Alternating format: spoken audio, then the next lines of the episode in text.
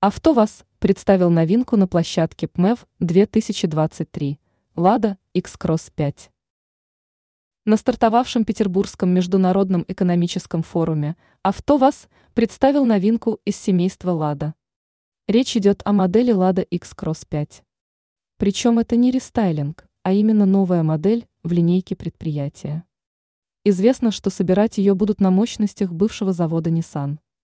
В рамках стартовавшего ПМЭВ 2023 авто ВАЗ представил новую модель кроссовера Lada X-Cross 5, сообщает МИА «Россия сегодня».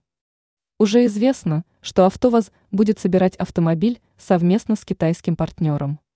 Что именно за предприятие будет участвовать в процессе, производитель не сообщает. Между тем раскрыты некоторые технические характеристики новинки. Это будет переднеприводный автомобиль, оснащенный 1,5-литровым ДВС и семиступенчатой роботизированной коробкой передач. Установлен адаптивный круиз-контроль, система экстренного торможения, слежение за полосой движения, а также контроль усталости водителя. Некоторые опции зависят от комплектации модели.